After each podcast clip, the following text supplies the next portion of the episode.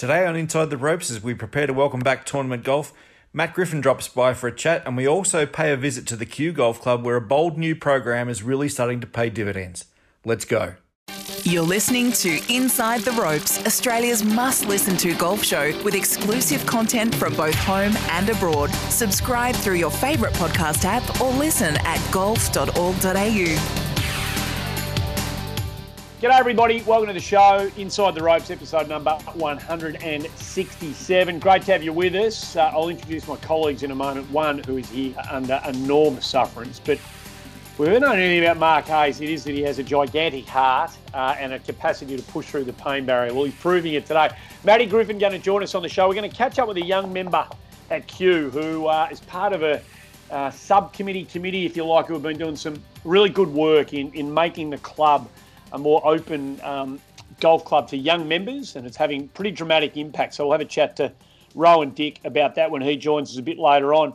Um, without any further, in fact, I'm going to say good day to you first, Stacey Peters, because we'll leave we'll leave the most dramatic to last on this occasion. How are you, my friend? Very good, Murray. Thank you very much for having me on again. Love uh, love coming on the show. You're part of the family and you're part of the show, so you don't need to say that anymore. Hey, we're um we're on Zoom, so we can see each other. You look you look fantastic. You played golf there in the one of the uh, beautiful uh, rooms there at Victoria Golf Club. Our colleague, uh, he's in a, he's in a he's in a mess at the moment. Our colleague, he is a big hot mess.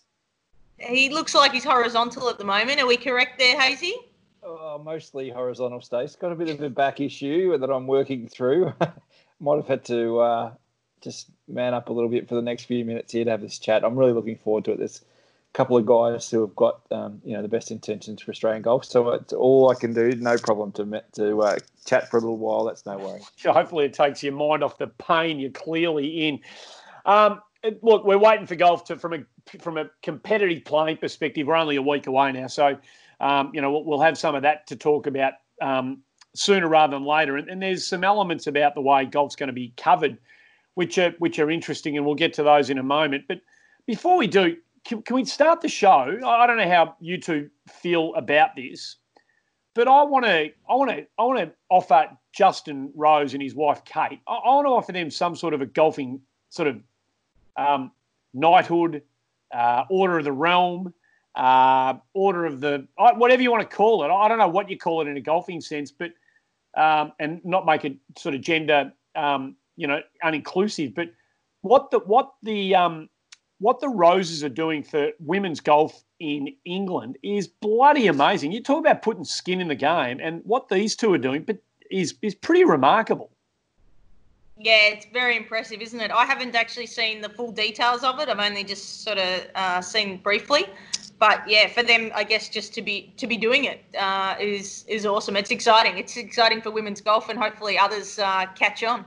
So they're, so they're basically, if you haven't caught up with the news, and you can read about this sort of anywhere in more detail, but the news is essentially that they've created a mini tour. Like I think it's an eight tournament mini tour, and they're playing at some of the great clubs of. Um, I think it's I think it's mostly in England, but it could be you know anywhere like all around the UK. I stand to be corrected on that, but the Roses have put up thirty five thousand pounds of their own money for each of these eight tournaments, and their tournaments designed to create uh, a tour for female players, female pros, uh, to play in this time where you know we're trying to get back in and you know aware of the fact that you know young pros and all pros are struggling to make ends meet at the moment. This is not necessarily for those on the top end. This is for those who need a weekly check to kind of you know get by. And Justin clearly understands and remembers what it was like to be a young man um, you know, struggling, and he did struggle in the early days as a pro. Um, to to conjure this up and pull it together with the relevant bodies and put that sort of money on the line and encourage others to to come on board. Not only is it fantastic for the here and now, but this is the sort of stuff that you hope people with plenty who you know who suggest they care about the game of golf um, and we'll probably talk about growing the game a bit later on with a bit of Vision 2020 movement, 2025 movement, and what's happening at Kew. Um, this is exactly what, you want to see people putting their their skin well and truly in the game, like the Roses have. I think it's, I think it's really commendable what they've done. I think that um, his uh, mission was acknowledging that he, with the PGA Tour's resumption, had a place to play, Mm. and then then thinking, God, there's so many, um, particularly women right now, um, in in you know LET based, but more broadly, who don't have that spot to play. They're just it just not doesn't exist. So to reach in and, and you know do what he's done, I think is I think it's phenomenal. I really like Justin Rose. Um, he's a global player.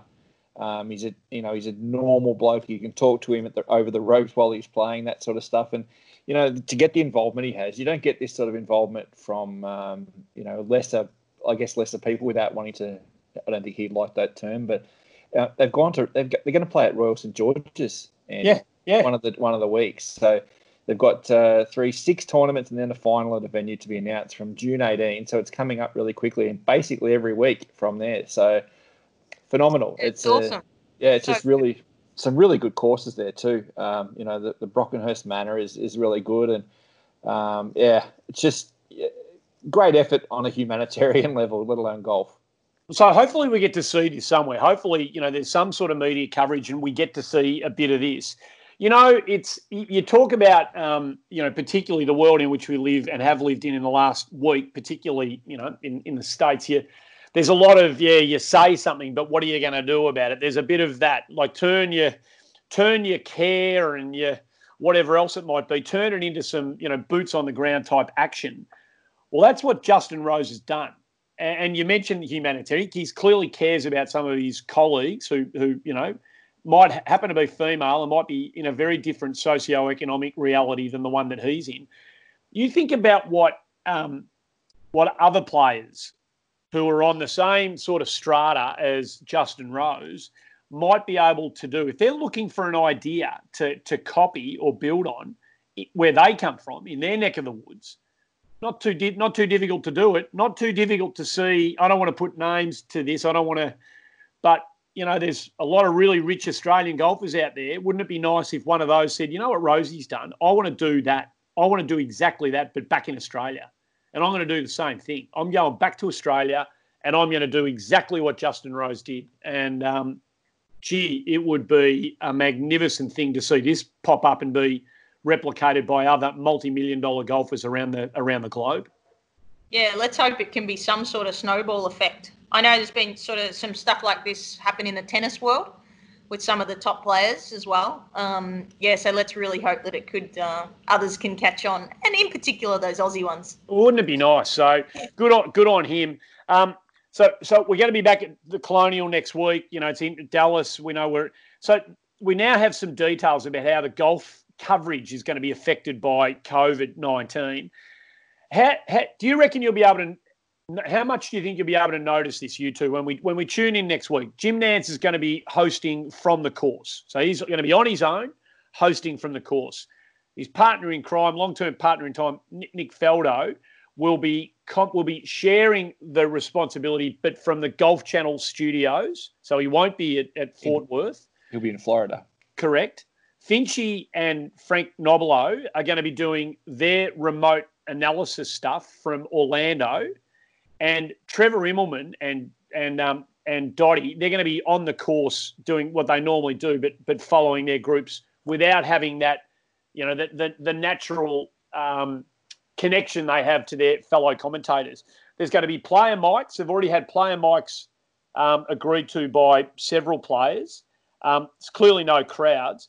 And they're going to do this other thing. They've borrowed our title, by the way. They've got this thing called Inside the Ropes. Oh, please. Yep, they've, they've completely played. But they, they spoke to Hazy, and Hazy gave them the all clear. Um, player hits his drive, walks off the tee into a into a hut, and in that hut there is a question ready for him to go.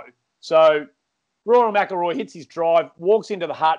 Question is this, Rory? Presumably about your round so far. He's asked for a 30 second response to the question. So he gives the response, exits the tent, catches up with Johnny Rahm and Brooks Koepka, and that then gets played into back into the coverage. What do you think? What do you think? Are you going to notice a difference from the commentary, sort of, you know, the, the combination and connection between the, the commentators? And do you like particularly that that concept of the, the question being asked? What, what do you think? I guess maybe this is we'll, I guess we'll probably be getting more insight, more from the players, won't we, Mm. than than usual. Um, I think it might be tough to. I'll be interested to see how it flows with the commentary. You know, whether it's a bit stop-starty, whether it's uh, you know natural. I, I don't know. Um, maybe the, the encore should be similar, I would say, but maybe Yeah. it won't. It'll be tougher for them in the booth. Maybe solo. I think it puts more emphasis on the um, the powers of Dottie Pepper and and Trevor. You said Trevor Inwood. Yeah, yeah. yeah, to, to, to paint the picture of what's actually happening on the course. Um, when you know three of the other four voices you'll hear are, uh, you know, two or three states to the east. So it's going to be on them to, you know, explain the winds and explain the ground conditions, the turf conditions, all that sort of stuff. But I love, I love that the players are already starting to think more uh, interactively. Um, you know, it's on the, the PGA Tour, and the players have already had a, obviously a, clearly a big discussion about what they need to do here. Uh, and and to be honest, um, I got up this morning, Andy, and read a bit about Major League Baseball and the and the problems they're having between the, you know, the the player union and the, and the owners. Um, thank God that golf isn't in that predicament because um, you know that sport stands to not be played at all Yep. because of the selfishness of the parties involved. And, and clearly, the players here are working uh, for the betterment of the game. If, if we can learn something from within the inside the ropes um, precinct, whatever they want to call it, as long as we get the royalties, uh, then then, uh, then we should be good. And wouldn't it be nice as a result of all this in this kind of you know period of you know where are where are we at and what does it look like and you know where are we going to be when we come out of this thing? Wouldn't it be great if these players try a few of these things and it doesn't affect their next shot and it doesn't affect their score at the end of the day and they go, yeah, we can probably do a bit more. We can we can probably do it without Mickey Mousing the whole thing up and you know do we, we can do a bit more. We can make we can give access to um, those watching and those interested. We can give a bit more access of ourselves and to ourselves um, um, to the, to whatever audience we might have watching. Wouldn't it be nice if that was a byproduct of all of this? Uh, I think we've already started to see that. Um, I, I think Dustin Johnson has traditionally been traditionally is the wrong word, but you know, historically in his time in golf, he hasn't been one of the more giving people, and he obviously came out and played in the uh, you know one of the charity events for made for television things. We've seen Mickelson and Tiger, um, you know, take take their game to a new open level. Um, the young kids, particularly, I mean, not McIlroy's young anymore, but all the young kids seem uh, open to the conversation and you know, McIlroy's done some great podcast interviews around the world in this time, and I really like to think that the players can um, smell the coffee about what's happened here. Um, you know, they they know that what they've got is pretty special.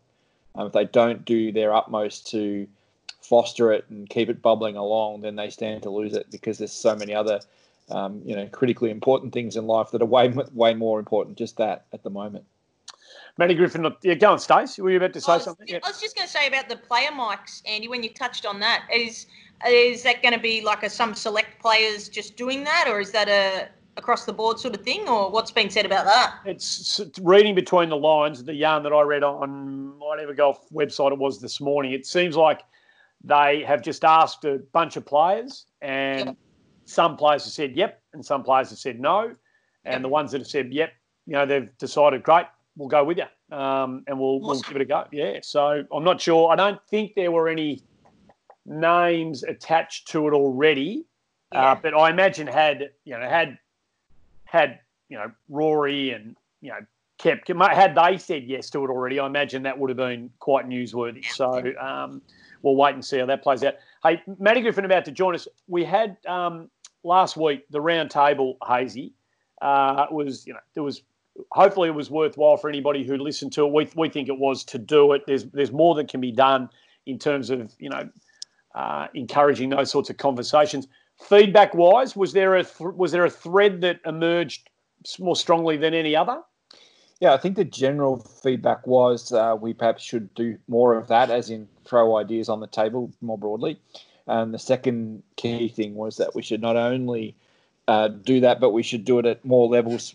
Um, and I'm not denigrating any of the professional ideas or the or the calendars involved that we spoke of, but to do it more at a club level as well. Yeah. Um, So grassroots not to be ignored when we do all this stuff, and, and that's a point well made by a handful of people on social media. And Look, to be honest, Andy, I mean, it's a big problem in media more broadly these days because it's hard to have your sort of parish pump style um, activities that are the specific to one club or one region uh, hold national appeal when you when you're putting together a podcast like this or a, you know the Channel Seven News or whatever it is that you're doing. So you've got to balance it um, uh, of broad interest, but it is a very strong point because you know the more we go into this world, the, the, the more relevant um, you know people's lives are becoming and how they actually run within their own community. Um, you know, we're hearing some great ideas. We'll hear from Rowan Dick about um, what's happening at Kew. Uh, these things, the local things, we've got to pay more attention to, and, and, that's a point well made by a handful of people, and that's you know that's on me. I'll, I'll look into that. No, well, possibly maybe the Rowan Dick thing might be an inadvertent kind of um, launching point for for that on a weekly basis. If you've got something going on at your club that you're doing that you think has got potential sort of national appeal mm. and can be replicated, you know, anywhere else, specific geographically to you, but it can something within the the confines of your golf club that other clubs might be able to think about and take on board. Maybe we, we should encourage people to let us know and we'll have a chat to them every week. Absolutely. I think that's a great idea. And you know what, Andy? I think I might have a working title for it and we might just discuss it with um, with our fellow co hosts here today. It could be called um, the regional roustabout. uh, I like it, and that's beautiful because what have you been rounding cattle or something? Have you the last? What have you been doing? Oh, a bit of, a bit of sheep work for me, Andy. The last few weeks, I've been uh, Western Victoria. Um, yeah, on horseback. Yeah. No, oh, not quite, not quite. Four wheels for me. Oh, disappointing. Um, I would have expected to see you like on a quarter horse, just doing all the get around there. Come on, get around there. Like, you could imagine. You could imagine. Yeah? No, it's just, uh, no, just me and the dogs. So no, I have enjoyed a bit of rouseabouting over the last few weeks. Thank you for putting that in, Hazy. what do you? Do you think that's a good name for this state? Yeah, I, am okay with that. Yeah, I yeah. think it's good. But I'm happy to be at Victoria Golf Club instead. I can tell you that. I wonder if we do if we call this uh, new idea, Andy, the regional roustabout, where how long it'll take to get that on CBS in a couple of years' time. Oh, it'll pop up before you know it. So Rowan yeah. Dix, whether he likes it or not, he's going to be the first contributor to our regional roustabout when he joins us a bit later on. Uh, Matty Griffin standing by. There's a bit going on in his world. We'll have a chat to him. He's got some views, broader issues of the game. We'll have a chat to Matt Griffin when he joins us on Inside the Ropes after the break. Let's go back inside the ropes with Golf Australia.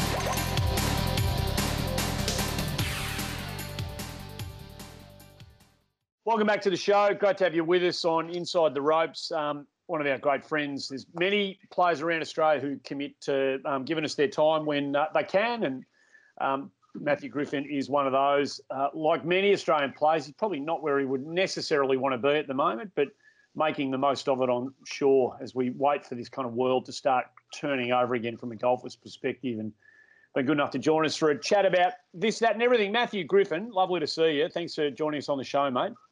Thanks, Andy. Good, good to be with you and uh, have a chat. So, how has it been you? It's the obvious first question. How have you been, you know, coping with not playing, and and what what have you been doing from a golf perspective? Yeah, it's been a little bit weird, and I think probably having having the arrival of Jack last year's made it probably easier than it would have been otherwise. Having having him here's kept kept my time pretty busy. It, it's sort of our life hasn't changed too much from that that point of view, and uh, I was able to get. I bought a bought a net for the backyard and been just while we weren't allowed on the golf courses practicing in that. And over the last few weeks, been back out on course. And uh, one of the other things we used is you don't. I guess I played competitive golf for 16, 17 years. You don't have a break where you have a chance to go away and really work on something without a tournament looming. So, been working pretty closely with Dennis Wickdade, my coach, and Tina Mayo, and getting a um, getting a program together that hopefully make some swing improvements so they can come out the other side with. So there's a bunch of stuff wrapped up in that. We spoke to Turner a couple of weeks ago, and the video that you and she did was fantastic. And hopefully, people listening to the show have kind of accessed it. It would make a difference, I think, if people really commit to that sort of stuff. Not that I have, but is that is that a bit of a brave new world, a bit of an uh, awakening for you in in terms of the importance of all of the stuff that she and others in her profession are sort of stressing? Yeah, I think it, it, it reinforces how important it is. I, I've always, it's been something that been lucky enough to work through the VIS. Uh, it's been something that was stressed all, all the time. So I've always been been pretty diligent doing doing those type of things, and you do notice the difference if you don't do it. I, I when I play at Victoria, I, my average score is pretty is not great because I probably rock up to the tee a little bit with a short warm up and don't do all those things I do on tour. So you do see the difference when you do do everything properly. So from a golfing perspective with Dennis, what what have it's interesting. We've spoken to so many pros, you know, women and men through this period, and they've all decided they all seem to have been working specifically on something. And, and in most cases, it's not necessarily improving something they've been working on prior, but it's almost like they've used this time to to tinker and maybe even change something within their game. Uh, what what's been the the kind of key focus for you from a pure golfing perspective?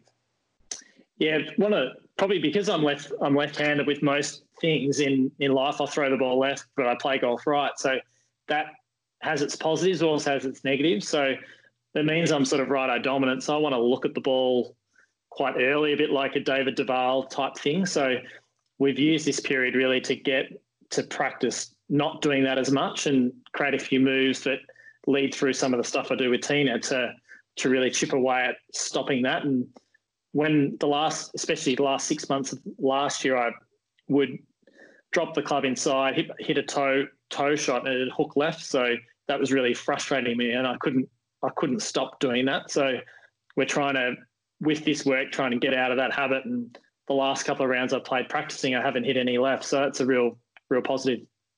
That surely has to be the most minute, like in terms of. Would we notice that if we watched if we watched your old swing compared to your new setup, would would the punter be able to see any difference whatsoever? Probably not. No, not unless you're a trained eye. Even I struggle to see it sometimes. So, uh, luckily Dennis can can identify it. But it is it's such a tiny tiny change that can make such a big improvement. So, what is it? Is it hanging on? Is it hanging on to your kind of release through the ball, whatever the the, the pure mechanical golfing term is, but is it hanging on to the sort of the the that final kind of position for a, a half a split second longer? Is that what it's all about? For me, it's more sort of at the top of my backswing. So at the top of my backswing, I, I tilt back towards the ball a bit. And if I can get more not tilting towards the ball, then I then I'm in a better position. I can just release the club and go. So if I can get the backswing and top of the backswing right, then then away I go. So it's it's not a difficult thing to feel, but it's hard. I guess it's harder to do in practice than it than it should be. Hazy, why haven't you pointed that out? I reckon that's clearly an issue for me. Why haven't you pointed that out for me when we played golf together?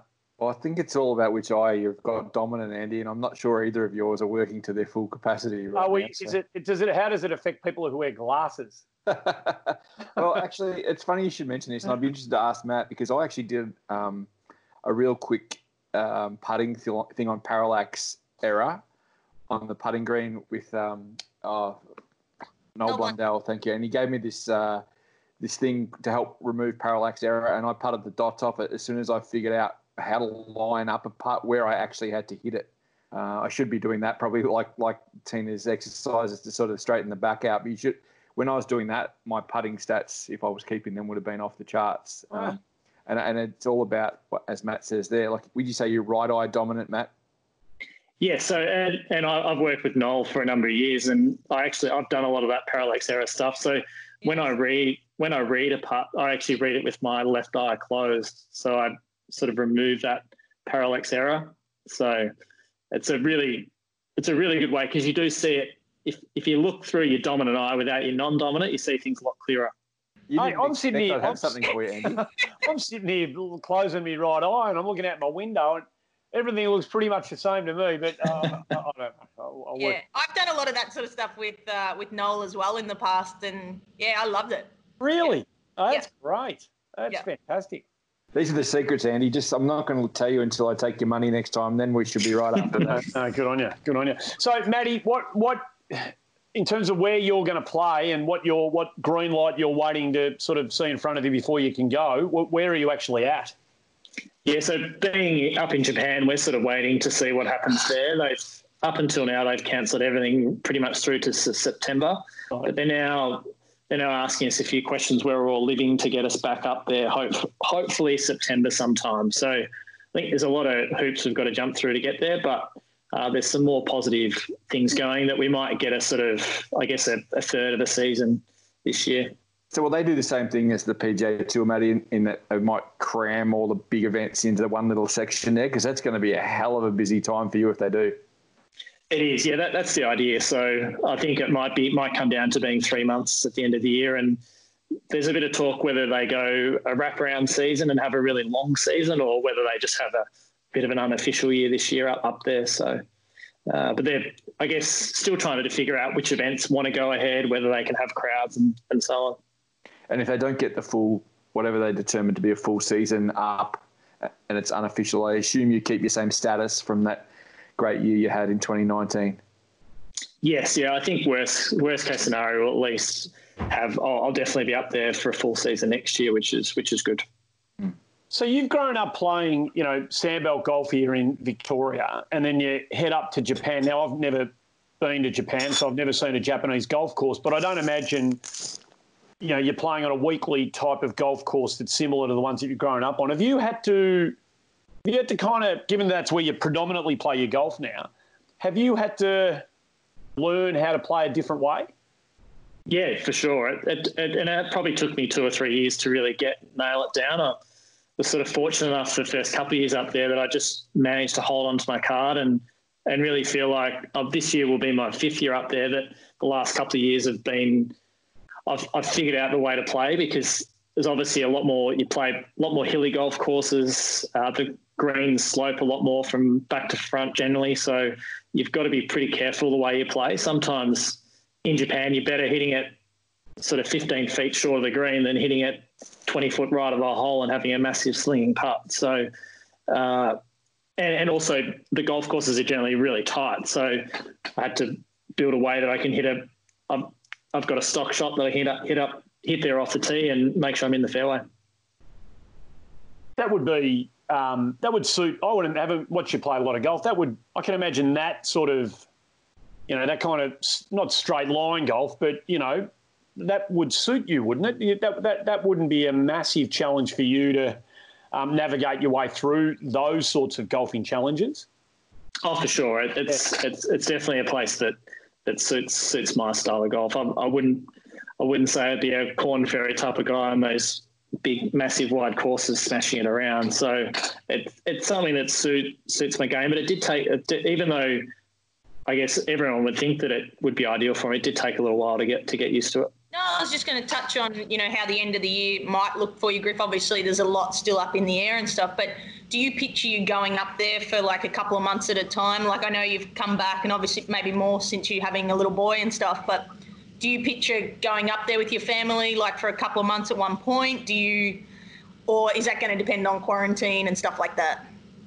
It'll depend a little bit on quarantine, but I, I probably we've been chatting a little bit with my wife and and family and sort of saying probably might just go up and do one stint and and just be what it is because we probably have to expect there'll be at least a couple of weeks quarantine coming home. So uh, whether that's I'd go up and do seven or eight weeks and come home and we just we just push through that and uh, it won't won't be ideal, but I won't be able to take them up there. It's too hard to have a, a little man traveling around Japan under quarantine requirements. So yeah. might be a bit of FaceTime.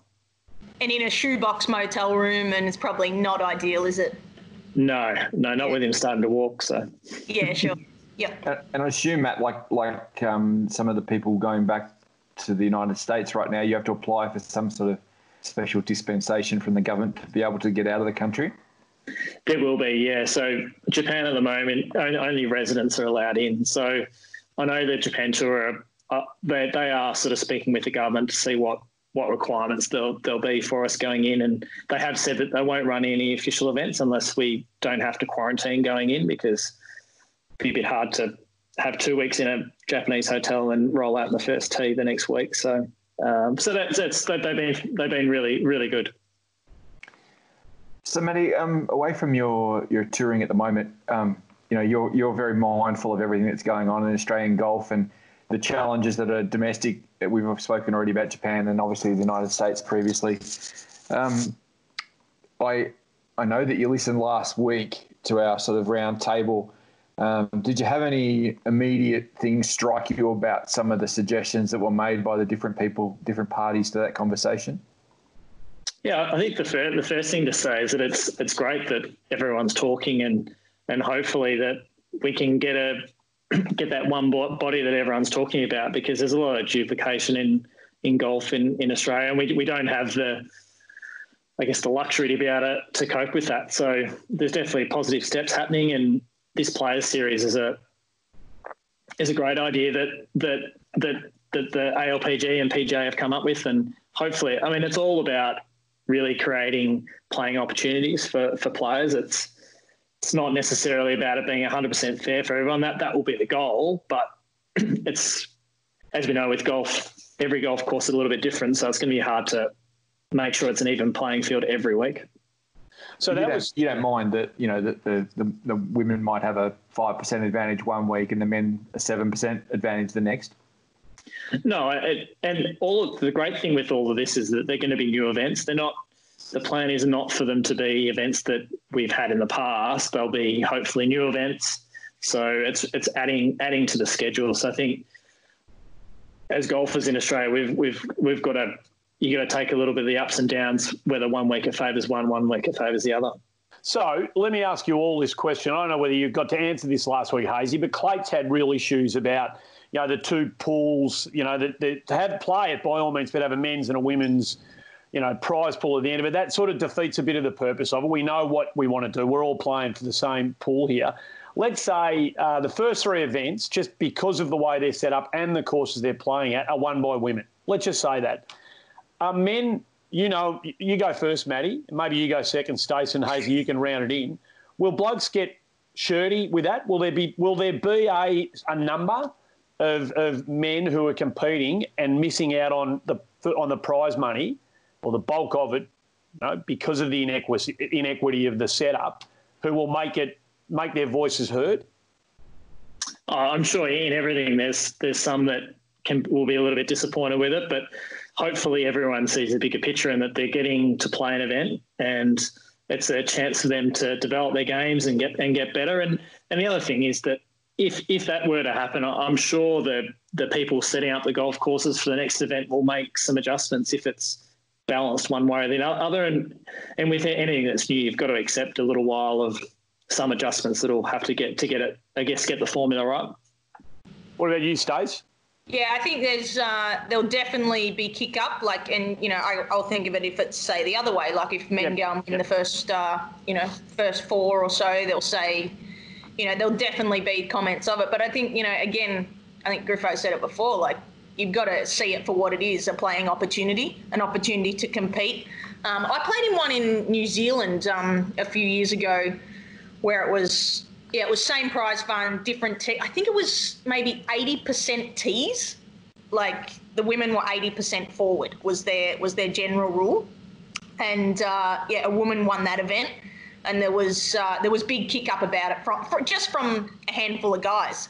But I think you're always going to get that, and yeah, and if we do get to have a run of these events, then I think they would slowly be adjusted. there is, I think, there's a fine line between you know with the course setup, and they've they've proved to be able to do it. Like in that that mixed event um, was in Jordan last year, yeah. But you know, a lot of research was put into that, and so I think that's what we'll have to do here.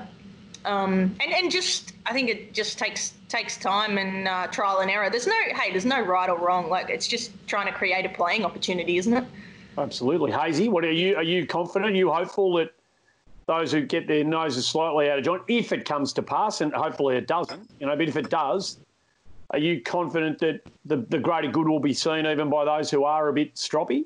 Um, no, I don't think everyone will see the greater good as much as I agree with what Matt and Stay said, I think there'll be people who always cut up rough. But you know, from the big picture perspective, um, if if Sarah Kemp goes and wins the first three Players Series events, um, you know, it becomes a huge, huge publicity driver. Oh yeah. Uh, um, you know, and I, and I, I just think, and that applies too if the men do it. You know, we've got to figure it out. And everything that's new here is is sexy and you know that has an appeal to the greater audience that we don't normally reach and you know that's that's all part of it you know to get people talking about it other than just bogeys and birdies. That's what we need to do in golf. And you know, I, I just think that um, you know what what Maddie and Stace both said is is very true. That you would hope that the professionals, whether they be male or female, who are aggrieved, can just suck it up for a few minutes while we get the balance right.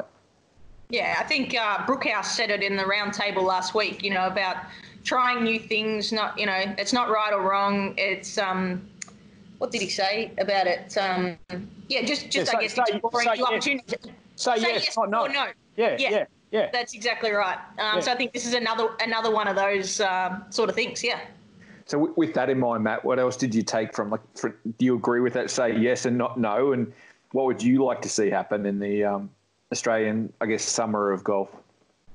Well, e- exactly, and I think the Victorian Open's are the perfect example of saying yes and not no. It, it had sort of struggled for a number of years as just a men's only event, and took a fairly big change to to go where it has. And you look at the success that it's turned into. So, uh, yeah, I, uh, there's a lot of good things happening, and sometimes having a situation like this presents that for the, I guess, with the PGA Tour going to a wraparound season, it, that will provide a lot of really good opportunities. And we we struggle through golf having playing sort of fitting everything in November and December, whereas I've always felt there's a really big opportunity in February, March when the sporting aspect's quite quiet that golf can throw itself in. And so hopefully with these play series events, with some other PGA events, we can really fill that up and, and get a good time for golf.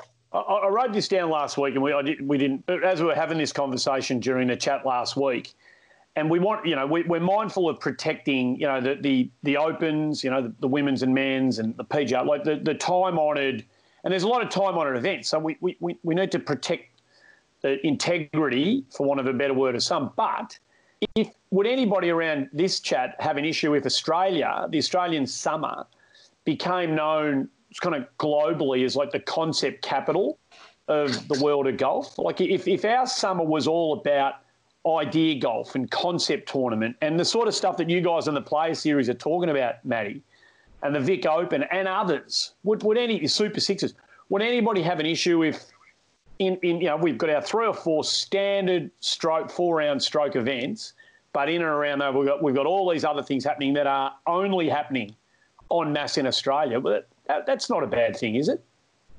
No, it's a, it's, it's a great thing. And we, we, we don't have the we don't have the luxury just to have 72 hole stroke events. It, it hasn't it hasn't worked necessarily for us. So we do have to look at these new things in Australia to create some interest and, and hopefully momentum behind golf that allows us to build build back to sort of the days that golf golf had. So Matt, um, it's it's already shown that the women are, um, you know, amenable to January, February, March in this part of the world. You know, they've voted with their feet. They're coming down en masse with the LPGA.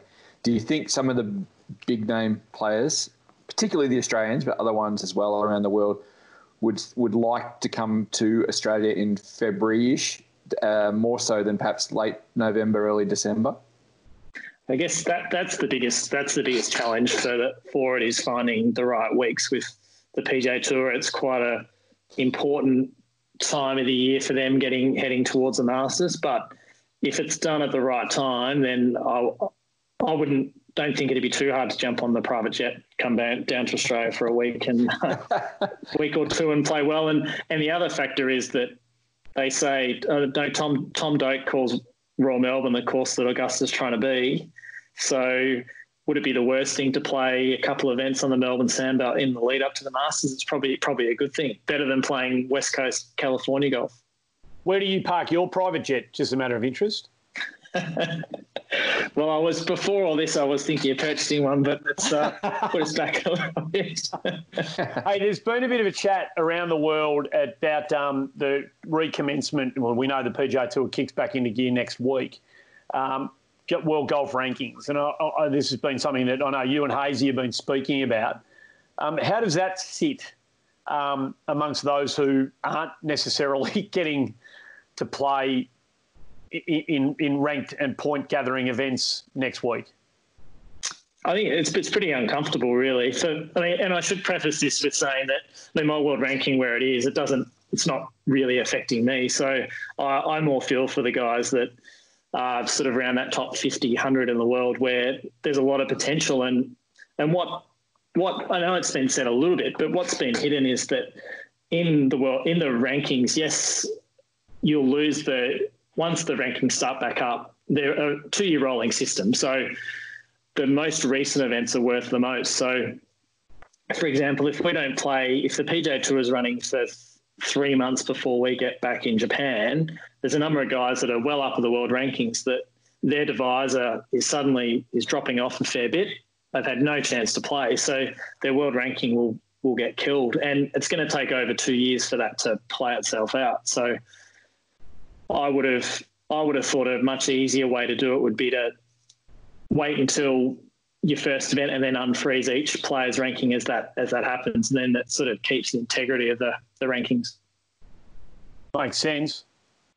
Uh, yeah, just another example of people thinking about their own nest rather than the global nest. Really, you know, it, it, it frustrates the hell out of me. People criticise me for potting, uh, particularly the PGA Tour on this, but that's just you know you saw who was it, Matt? The um, the Spanish guy just went crazy the other day on, on social media about oh, yeah. this.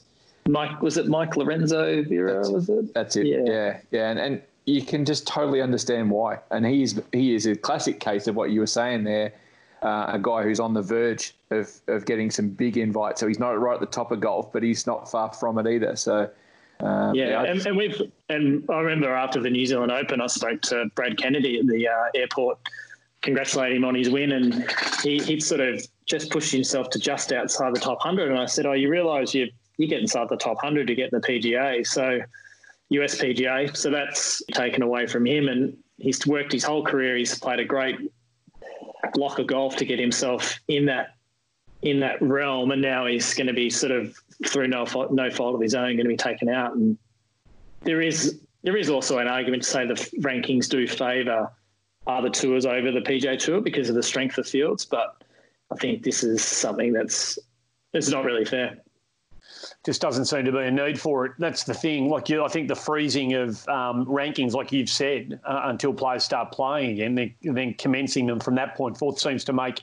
a lot of sense and would probably be quite, I would imagine, quite simple to devise. So it doesn't, it doesn't seem like it's there's any great urgency to to have everybody on the same plane right from the word go. But um, mate, we'll let you go. Uh, uh, there's you, hopefully you'll look back at this crazy, given your your circumstances. We're having the little fella and in these these these stages of unbelievably rapid change and growth in a in a little human being. Hopefully you'll look back in 20 years' time and go, you know what, that was that was great. That was great to actually spend all of that time, even though it's hard and uh, you don't get a lot of sleep and all the rest of it. Um, who knows? There might, it might be one of those blessings in disguise when you when you look back at 2020, like I think we all will, with a degree of this, that, and maybe another. But um, great to hear you in good spirits and, and see your face. And uh, we wish you all the very best with everything that's in front of you, mate. Thanks for coming on for a chat.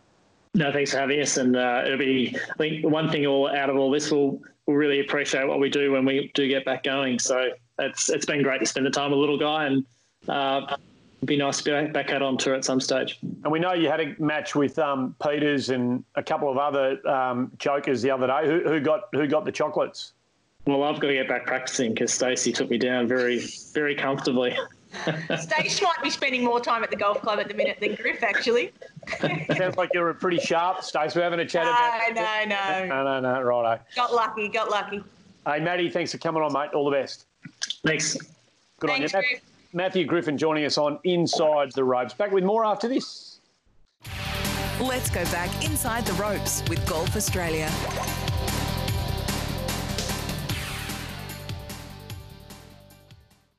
Welcome back to the show. Uh, the roundtable last week, we've already kind of mentioned at the top of the show that a lot of people thought there could have been more of a focus on grassroots golf and particularly club level golf. And it's we've already already had a chat that maybe it's a good enough idea, Hazy, that in and of itself to maybe do another one of these things sort of down the track. So we'll we'll, t- we'll put that on the back burner for the time being. But it's always interesting when you hear younger members of golf clubs. Um, you know, suggesting that they've got a voice that's worth being heard. Rowan Dick is one of those. He's a member at Kew. uh, for those sort of outside of Victoria, one of the inner suburban Yarra courses here in Melbourne. Fantastic golf course, great club.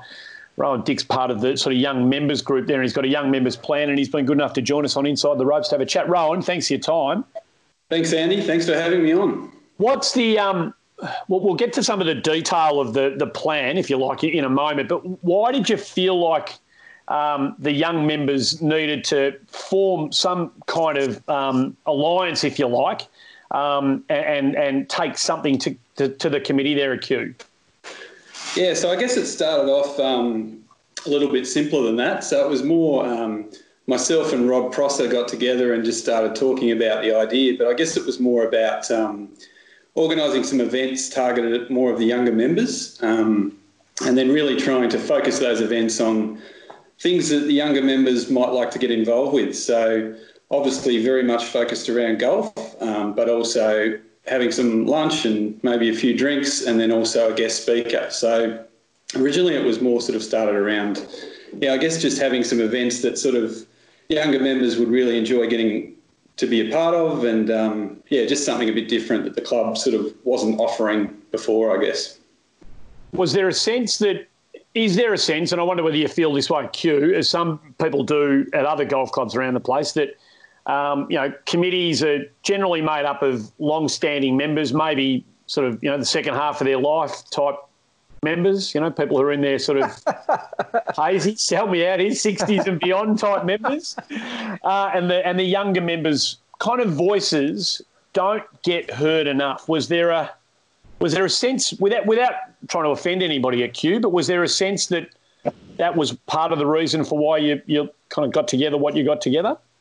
Uh, it might be a little bit of it, but I think it was more of a, a sort of positive, proactive thing, really, that we were doing. And it wasn't so much that anyone was sort of crying out for this or complaining about it. I think it was more just um, we just saw an opportunity to do something a bit different.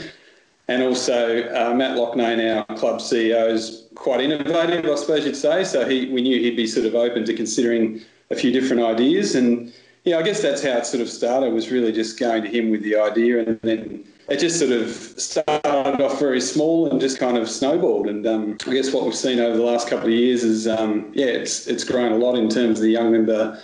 Uh, membership base. So yeah, I think it, it's just snowballed, and um, yeah, it's it's something that we sort of didn't expect would happen, but um, yeah, it was more just um, trying a few different things and and seeing what worked. And I think it did take us quite a while before we came up with sort of our, our plan, I guess, of what did work the best. But um, yeah, it was quite interesting trying a few different things along the way. So before you tell us some of the nitty gritty of the plan, Brian, um, and keeping in mind for everyone listening that you know the average age profile as Andy's going is you know is, is not good for club members. How big is it? Where are you up to now? And what's the you know what's been the upshot of your of your efforts? Yeah, so I think when we first started a couple of years ago, we might have had sort of somewhere around the hundred um, membership mark of people under the age of forty or forty-five, around that mark. So it was already quite a, a, solid base of members under that that age group. But I think since then we've we've almost doubled that number in that age group. Um, Fantastic. So that's that's quite huge in itself, yep. and and I think you, you, definitely notice it just being around the club as well, and um, just there is a bit of a different vibe around the club, which I think is a positive thing. Um, so that's been quite interesting just to sort of see that as well. So yeah, I think um, in the last couple of years, yeah, probably another hundred young members under that sort of age 40 bracket, 18 to 40 bracket. Female numbers, Rowan, what are they? Are they kind of on an upward trajectory as well? Yeah, not not quite as positive on that front, unfortunately. But we do have uh, Victoria Chan on our young members committee, so she's been great, and we've been trying a lot of different things in that space to try and attract the younger female members, but haven't had as much luck in that space. So it's probably more like um, more of a handful number of young female members, unfortunately. But um, it is something that we are focused on and really trying to ramp up our efforts around that. So watch this space on that one because I think it, it is something we've recognised does need to change and unfortunately it hasn't been as balanced with the, the sort of numbers that we've had coming in. But um, we've tried a few different things like some Give Golf a Go clinics um, as part of our young member events and yep. tried a few other things like that. But um, yeah, it's just a very hard uh, task that one and something we're committed to, but just um, might take a bit longer. So you mentioned Matty Loughnane there, the the, the um, is he GM or yeah, I think he's GM of the Kew Golf Club as chief, or chief executive. Not sure of his title, but he's you know as you say very progressive. Um, he's got a happy knack of being able to talk really well with board the board that he's involved at. Um, how important has that been for the you know to get the the top brass on board here because they've been really good. The Kew Golf Club have been wanting to turn around. They've made the Boroondara Cup uh, much more progressive than it has been in the last few years. Um, how critical is that? Yeah, it's huge, and um, I think that's part of the reason we've had the success we have, as well as I guess other changes that the board's made along the way, such as introducing tiered membership pricing for young members and um, paying off the joining fee over instalments and things like that. So yeah, that's been important. But I think um, Matt's been great because you just go to him with an idea and he's always very open minded and um, I guess gives us a lot of autonomy to, to come up with a few new ideas and he's always happy to push it through. Um, but as well as that, we've had Greg McConnell, who's on the board, so he sits on our Young Members Committee as well. Um, so he's provided that link in to, I guess, communicating what we're doing in our committee to the rest of the board. And um, I think that's really helped as well because I mean, one thing I've noticed is we've had a lot of support right across the, the golf club on this, and um, I guess we've had no pushback from anyone, which has been really good. And it's been very easy to, I guess, um, try new things and just, um, yeah, come up with innovative ideas. So, so, so give yeah, us a sense.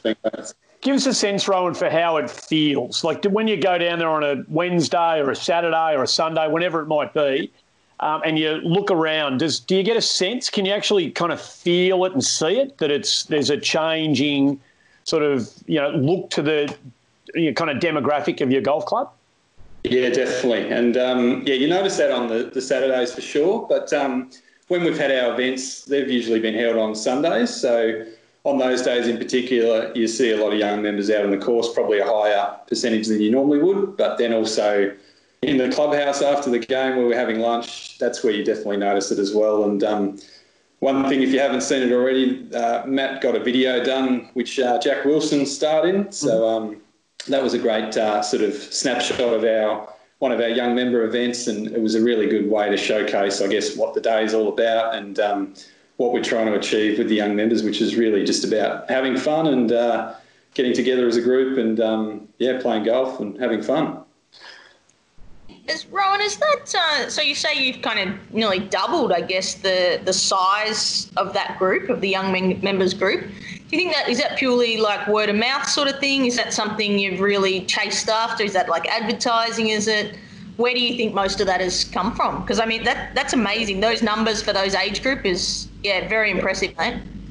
Yeah, no, thanks. It has been amazing, and I think. Um, as I said when we first sort of started this out, it probably wasn't so much trying to target new young members. That sort of evolved into that, and as one of the outcomes of it. But um, I guess what sort of what we've found is by running these different events, probably every three or four months, we've um, we've managed to get a lot of new members out of those events. So the way it works is that a young member will invite one or two or three guests along, and they'll uh, play for free on the day and then have the lunch and oh, have a drink afterwards. So I think that's been the sort of um, the advertising itself. So they get to see the, the vibe of the club with all the young members. And yeah, we've had quite a few people join as a result of that. But then I guess the other big thing we've noticed is we've had two members in particular who each invited or referred probably 15 or 20 of their mates along. So just with those two guys, um, you know, they've been a huge contributor just in themselves through their network. So I think that's a really um, big part of this. And and people generally can bring their mates along and, and it becomes a, a, snowball thing where their mates sort of feel like they're missing out if they don't join as well. So I think that's what we've noticed as well. Rowan, it's a real. We're about to chat about the Vision 2025 board and some movement there, um, which is all about you know, opening the game up to, to more people, particularly younger people, particularly women. Um, it sounds like you've got on the front foot down there at Kew and sort of living the ethos of a whole lot of that and with great success. Thanks for coming on and telling us about it. If other clubs around the place haven't adopted a similar type group within their kind of, you know, management structure, um, they, they might do so after listening to this. Keep up the good work and thanks for joining us on the show. Yeah, great. Thanks, everyone. Thanks Can for they, re- me. can, can they reach out to you, Rowan, but just before Oh, you go? Yeah. Yeah, definitely. Or, or feel free to go through Matt Loughnane at the club or, or myself. Um, yeah, whichever. I'm always happy to chat to anyone. So, all good. Good on you, mate. Thanks for coming on Great the show. show. Great. Thanks, everyone. Really See you good. later. Rowan Dick, member at Kew, who's on the young members committee, if you like, uh, and they're doing some really progressive stuff. And you know, we've we've and it's it's simple stuff. It makes a lot of sense. As Hayes is in real trouble, his back's really kicking in here now, states. We're doing this on a Zoom, so you need to explain to people what we're seeing now from, from Hayes. Just- We are seeing Hayes horizontal right now. Occasionally we see his head pop into the screen. Sometimes I think he's uh, asleep, sometimes, but I, he's just in that much pain. Hazy, you okay, mate? This is commitment to the cause today, Stace. I'll tell you. Have you seen commitment like this, Murray? I No. think if it's me, I would have pulled out. I haven't seen anything like this since Francis Berg played the second half that day with a broken leg. But uh, this is unbelievable stuff from you, Hazy. Hey, uh, Vision. Before we, uh, we'll let you go in a moment. But the Vision 2025 board, it's a, it's a like a, a natural kind of segue from from Rowan Dick at Kew into you know what Golf Australia and, and the Vision 2025 kind of paper and, and, and mission statement is is trying to do with golf. They're kind of they're singing from the same hymn book, really. There's been some movement with Vision 2025 recently. Yeah, there has. Um, you know, and it's a it's a new look. I suppose we've been, um, well, I guess the best part of a year and a half now into the Vision 2025, and the steering group um, has has been changed. It's evolved. Uh, I guess more to um, be reflective of the of the of the group's strategy work that's been going on, and um, and it's just a, a, it also shows um, the uptake that it's had from certain um, elements within the game who are now represented. And Stace, um, well, I mean, Stace is front and centre to this because she has been on the on the uh, steering group and now no longer is. Um, Stace, I mean, Stuart Fraser, the Golf New South Wales chief executive, and Gary Thomas, uh, his counterpart in Western Australia, are the key additions, I suppose, to the new new steering committee. It's it's pretty powerful group now. Not to say that it wasn't when your good self was Oh, uh, thanks, rolling along. Thanks, Hazy. As I've been put out, yeah. no, and I think, and they've really tried to condense that group as well. Um, and I guess, I guess the idea of that, you know, hopefully to be getting, uh, do we say like head honchos of each uh, sort of party, um, getting in there, getting their heads together, and making decisions. So hopefully we'll see even, you know, things happening happening quicker, decisions made quicker. Um, yeah, and I think having New South and WA involved, I think that's a real a real key to that group. Yeah, so the the, um, the steering group members, other than Stuart and Gary, are Jill Spargo, Sarah Chia, David Galicio, Shil- Shiloh Curtis, Karen Lunn, Gavin Kirkman, Paul Vardy, who's the uh, formerly of Golf Australia, but now the CEO of Golf Management Australia, and of course Karrie Webb. So.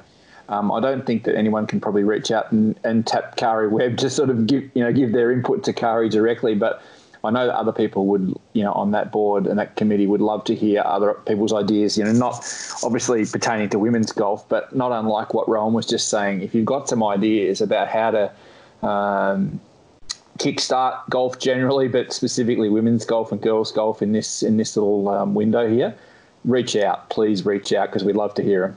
Yeah, absolutely. It's it's pivotal and it's crucial, and every golf club uh, will be better uh, for the long term if it can find ways of you know in, i i sort of expanding its membership base and bringing you know women and young women in particular, girls into their golf club and make them feel welcome and confident about playing the game in that sort of environment. Hazy, you, you need to go and see someone, mate. You, you're, you are a warrior for the cause, uh, but watching you on Zoom, I'm actually getting, I don't know about you, Stace, but I'm starting to get a sore back just watching him. Same, same. I keep wriggling around here. I know. Yeah. Mate, go and sort it out, will you? Go and see someone. Get yourself fixed. We want you to. Um, we want you in full operating capacity more often than not. Uh, look after yourself. Thanks, mate. Good on you. Stace, good to see you. You too, guys. Thanks for having me. That's been Inside the Ropes, episode number 167. Thanks to Rowan Dick. Great to hear from Matty Griffin. Uh, great to have you on board. We'll be back next week to do it again.